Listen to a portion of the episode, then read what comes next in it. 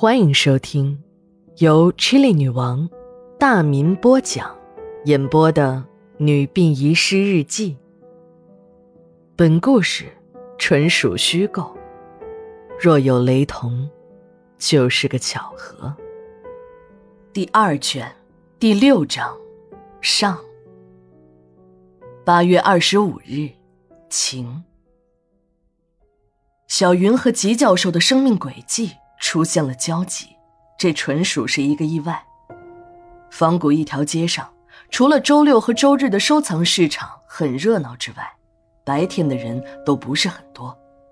当初市里投巨资修缮这条仿古街时，表面上打的是保护文物的幌子，可真实的目的却是为了建设旅游资源，提升这个城市所谓的软实力。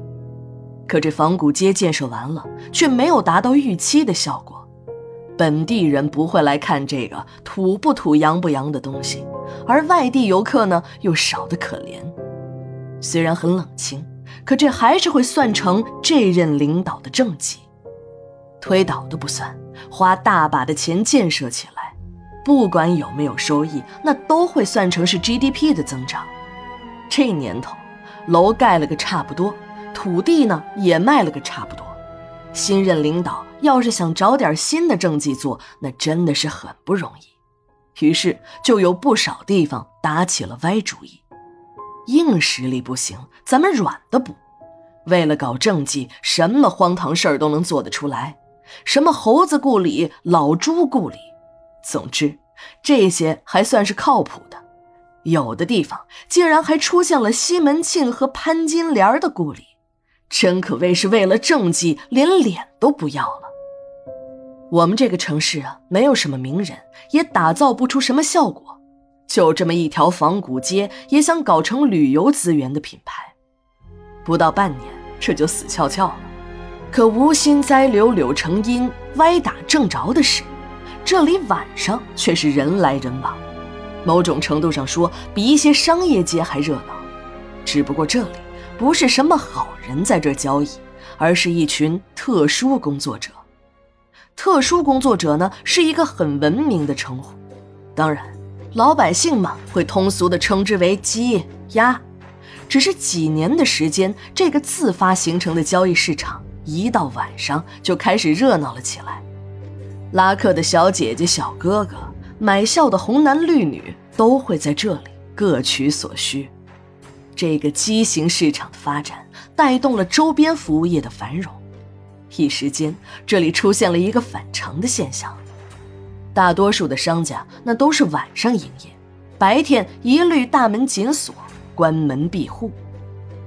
小云就是这条街上的一个工作者，和别的工作者不同的是，小云只长了一个女人的相貌，不能算是一个完整的女人，她是一个使女。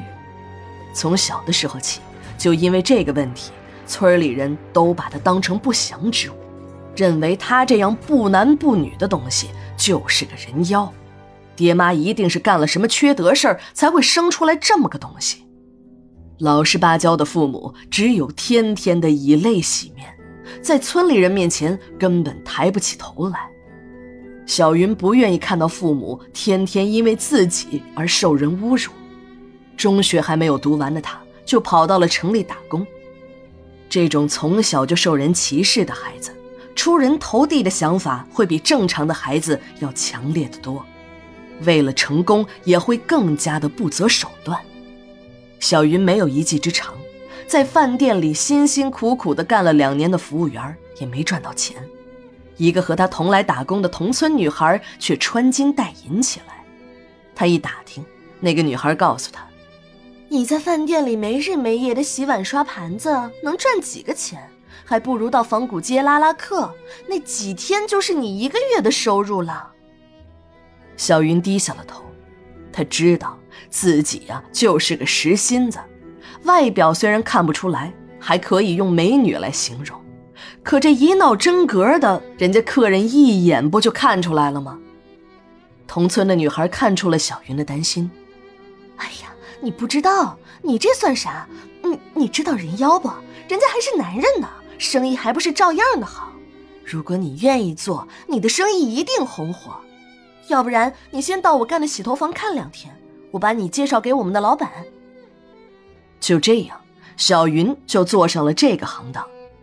令小云没有想到的是，她的生意还相当的好，而且找她服务的那都是上档次的有钱人，自然，小云的收入也就多了起来。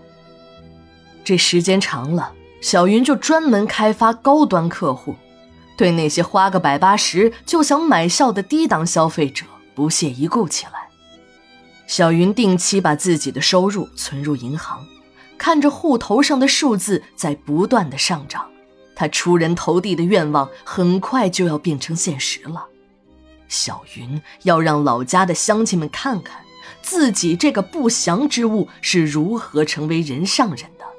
他还要让自己的父母也过上好日子。小云呢，专挑那些有钱的大老板上前搭讪。经验告诉他，这样的人更喜欢他这样男不男女不女的。第二卷，第六章下，马上回来。